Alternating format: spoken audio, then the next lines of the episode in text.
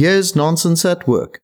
Time was when taking work home did not mean taking your work home, the way we do today with always on mobile devices. It meant that you carried your work stress and bad mood home, which you then took out on the family dog.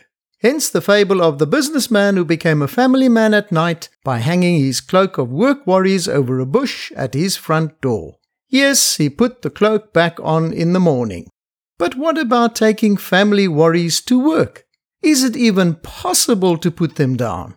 And yet, a leader must do so because a leader can never not lead. You lead by what you do and by what you don't do, making your moods visible and contagious. Savvy leaders protect their colleagues and the organization by wearing a cloak of positive energy when at work. Do you? I'm James McIntosh at nonsenseatwork.com.